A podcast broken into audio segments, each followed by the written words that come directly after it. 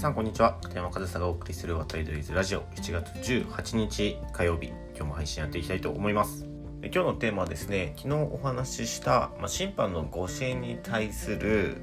昨日とは違った視点でお話ししていきたいなというふうに思うんですけど、まあ、簡単にその昨日のテーマとして扱った誤審を振り返ってみるとまあもう完全にボールと思われるピッチャーの投球に対して、え、主審はストライクをコールしたと。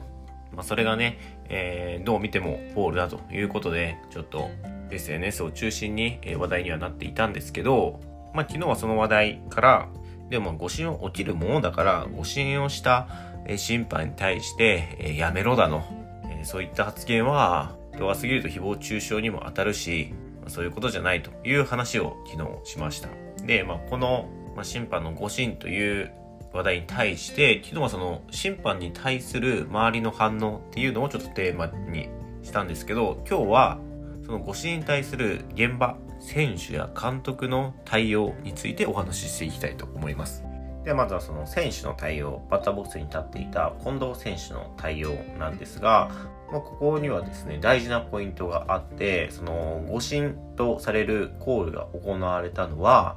3ボール1ストライクだったということです。それがボールなら押し出しの得点が入っていたというシチュエーションなんですけど、でも、えー、1ストライクだったんですよ。つまり、そこでストライクを宣告されても、3ボール2ストライクだったんですよね。だから、ボールを宣告されたそれが決定球となって、えー、ファーボールだったんですけど、ストライクを宣告されたことによって、打席はまだ続いたんですよね。で、まあその、近藤選手の反応を見ると、え？ストライク？ボールじゃないの？みたいな反応をね、数歩、確か8歩歩いたって記事には書いてありましたかね。8歩くらいもうフォアボールだと思って一塁に進んでいたんだけれども、ストライクだよと言われ、えっ？とすごく驚いた顔をしていましたね。で、まあ、その反応になること、すごくわかります。まあ、近藤選手っていうのはね、もう本当に球界随一の選球眼を持っている選手ですし、まあ、その近藤選手が一流プレイヤーがボールだと思った球がストライクと宣告される。まあ、ボールだったんでしょうっていうふうにそこの反応から見てもね、えー、受け取ることはできるんですけど、まあ、ストライクを宣告された以上その試合その1球は、えー、ストライクになるんだから、まあ、それは受け入れざるを得ないですよね。で、それが例えば2ストライク3ボールで完全なボールでそれがストライクと言われて三振バッターアウトってなったんだったらいやいやいやいやとなります。まあその今回の誤審がね、そうじゃないとは言わないんですけど、それがもう決定球のコールだったら、さらに、なんですかね、質の悪い誤審というか、なんですけど、まあ、まだ打席は続いていたわけじゃないですか。だから、近藤選手何をすべきかというと、もうそこは覆らないんだったら、次の球に意識を切り替えるというのが、まあ、その時やるべきことですよね。結果的に空振り三振ということで、その打席の勝負には近藤選手は負けてしまったんですよね。で、そういった誤審が行われると、かなり誤審をされた方は不利になります。なぜなら、同じとこに投げられた時、完全にボールなのにピッチャーがまたそこに投げた場合、バッター振らざるを得ないんですよ。ストライクゾーンを少し広くして待たないといけなくなるんですよね。ってなったら、やっぱストライクゾーンを広く持てば持つほど、バッティングの精度っていうのはやっぱり下がってしまうんですよね。その集中力が分散されるというか。だからその誤審によって誤審された方が不利になるというのはカウントだけではなくてそのメンタル的な心理的状況も不利になるんですよ確かにただ打席が続いてる以上そういったものになるべく振り回されずに打席に立たないといけないっていうのが、まあ、その勝負の世界ですしまあ、その選手はできたできてないっていう話ではなくて、もしそういう場面になったらバッターはもうストライクと言われたものは覆らないんだから、次の一球に気持ちを切り替えて勝負に移るしかないですよねというところが、まあ一つ大事なポイントかなというふうに思います。で、え次はですね、監督ですね。え、確かに監督が抗議に行ったところでストライクボールの判定が変わるなんていうことはないんですが状況によってはベンチを出ていくことも必要だと思います。で、藤本監督はそれをせずに試合が終わった後に、いや、あれは完全なボールだった。あの一球で試合の流れが変わったと。まあ完全にあの審判のせいだということを言ってはいるんですけど、それを試合終わった後に言ってもねっっていう感じがしますよね。もうちょっと監督としてその場でできるアクションはあったんじゃないかなというふうに思いますし、別に誤審が起きるのはいいんですよ。まあ、よくはないんですけど、まあ、起こり得ることだから受け入れるしかないんですけど、そこで、まあ、ちょっと抗議に行くというか、監督として審判に話を聞きに行くっていうことをすることによって、やっぱりそのコールがより注目されるわけじゃないですか、その現地でも。まあ、監督がね、審判のもとに寄っていったら、その球場中何かあったのかなって思いますよね。で、その場面っていうのは、あ、やっぱりあのストライクのコールはおかしいよねってなるし、多分その、もしそこで時間が空いたら、そのリプレイとかが球場に流れたりしますよね。そうなった時に、やっぱ審判の心境としても、まあ、多分2択出てくると思うんですけど、まあ、やっちゃったかなと思って、しっかりストライクゾーンを改めて正確に持とうとする人、もしくは、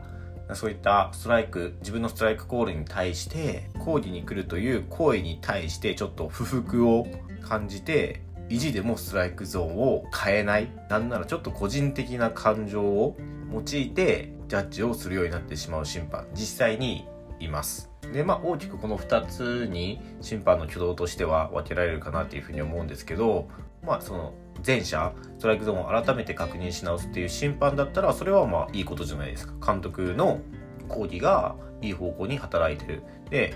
えー、後者、個人的な感情がね、入ってジャッジをしてしまうようになるっていうんだったら、それこそ、あの、え異議申し立てですよ。審判がそういった個人的な感情を持っている。自分の感情でどっちからのチームに不利な判定をしている可能性があるということを意見書を出したりすることができるわけじゃないですか。本来審判はそんなことは絶対にやってはいけないので、そういった意見書なら僕は全然出してもいいと思いますし、まあ、審判もやるべき仕事をしないといけないから、そこの仕事の中に感情を完全に排除するっていうことが必要だと思うので、まあ、審判はちゃんと仕事してないよねと、それじゃ試合にならないよねということは僕は言ってもいいと思うんですよ。だからそういった次のアクションを引き出すために監督っていうのは動かないといけないタイミングはあるんですけど、それをせずに試合終わった後の試合後のインタビューで監督がいや、あれはボールだろうと。あの一球で流れが変わったってぐちぐち言うのはちょっと違うんじゃないかなと。やるべきことをやってから、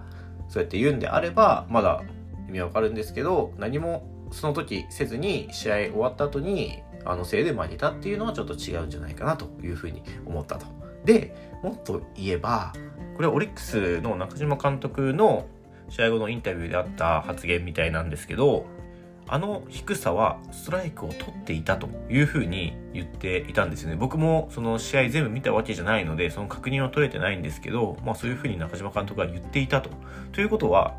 確かにあれは完全なるボールなんですけど、あそこに近い部分はストライクを取っていた。だったら、やっぱり対応しないといけないんですね。ストライクゾーンって一応決まりはあるんですけど、実際の試合では、審判がストライクと言ったらストライク、ボールと言ったらボールなんですよ。で、その審判の癖っていうのがあって、審判の癖は試合に大きく影響します。だったら、その審判の癖、審判のストライクゾーンっていうのを理解して勝負するというのは、もう完全に必要なことなんですよね。で、その癖をついて、あの、アウトコース低め、まあ、ボールなんですけど、あそこに投げて、ストライクを、審判のストライクを引き出したんだったら、それは完全にオリックスの勝利ですよね。で、それがもうバッテリーの判断なのか、ベンチから、あそこストライク取ってるから、あそこ使っていけっていう指示があったのかわかんないんですけど、まあ、中島監督は、そうやってあそこはストライク取っていたっていうふうに言っているということは、多分チームの中で共有とかはあったと思います。だからこれはすごく指揮官としてとチームとしての差が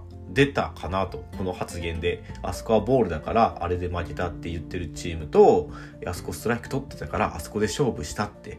言ってる指揮官いたら、絶対に後者の方が優秀じゃないですか。確かに、あそこはボールなんですけど、あそこをストライク取る可能性があると踏んで、あのボール球で勝負をして、結果的に勝ったっていうのは、もう完全にまあ、そこに投げたオリックスの勝ちですよね。まあ、宮城投手はね、ラッキーでしたみたいな風に言ってましたけど、まあ、それは言葉を選んでラッキーでしたっていう風に言ったのか、本当にラッキーだったのかはわからないですけど、けども結果的に勝ったのはオリックスなんで、まあ、出た結果に対して、しかもくすがらない結果に対して、ブーブー言うというよりかは、そうなる可能性があったと踏んで勝負をしていた方が、絶対に勝つ確率は上げていけるよなと。まあ、シンプルにオリックスの方がいいチームだったんだろうなというのが、まあ、あの1試合、あの1級の件を見て感じるところですね。やっぱり一番目立つのはね、審判が誤審したというところなんですけど、まあ、誤審っていうのは、日々あるもので、ないに越したことはないんですけどね。けど、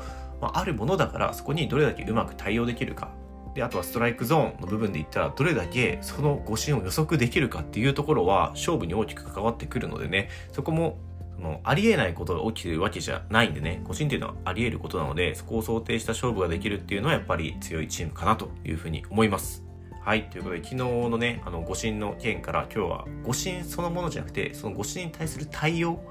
についてちょっとお話しさせていただきました。まあ、ドイツ野球とかやってるとね、本当に誤審も多いんでね、まあ、そういう対応っていうのも磨かれると思うので、まあ、僕の経験から見ても、オリックスのチームとして、あとは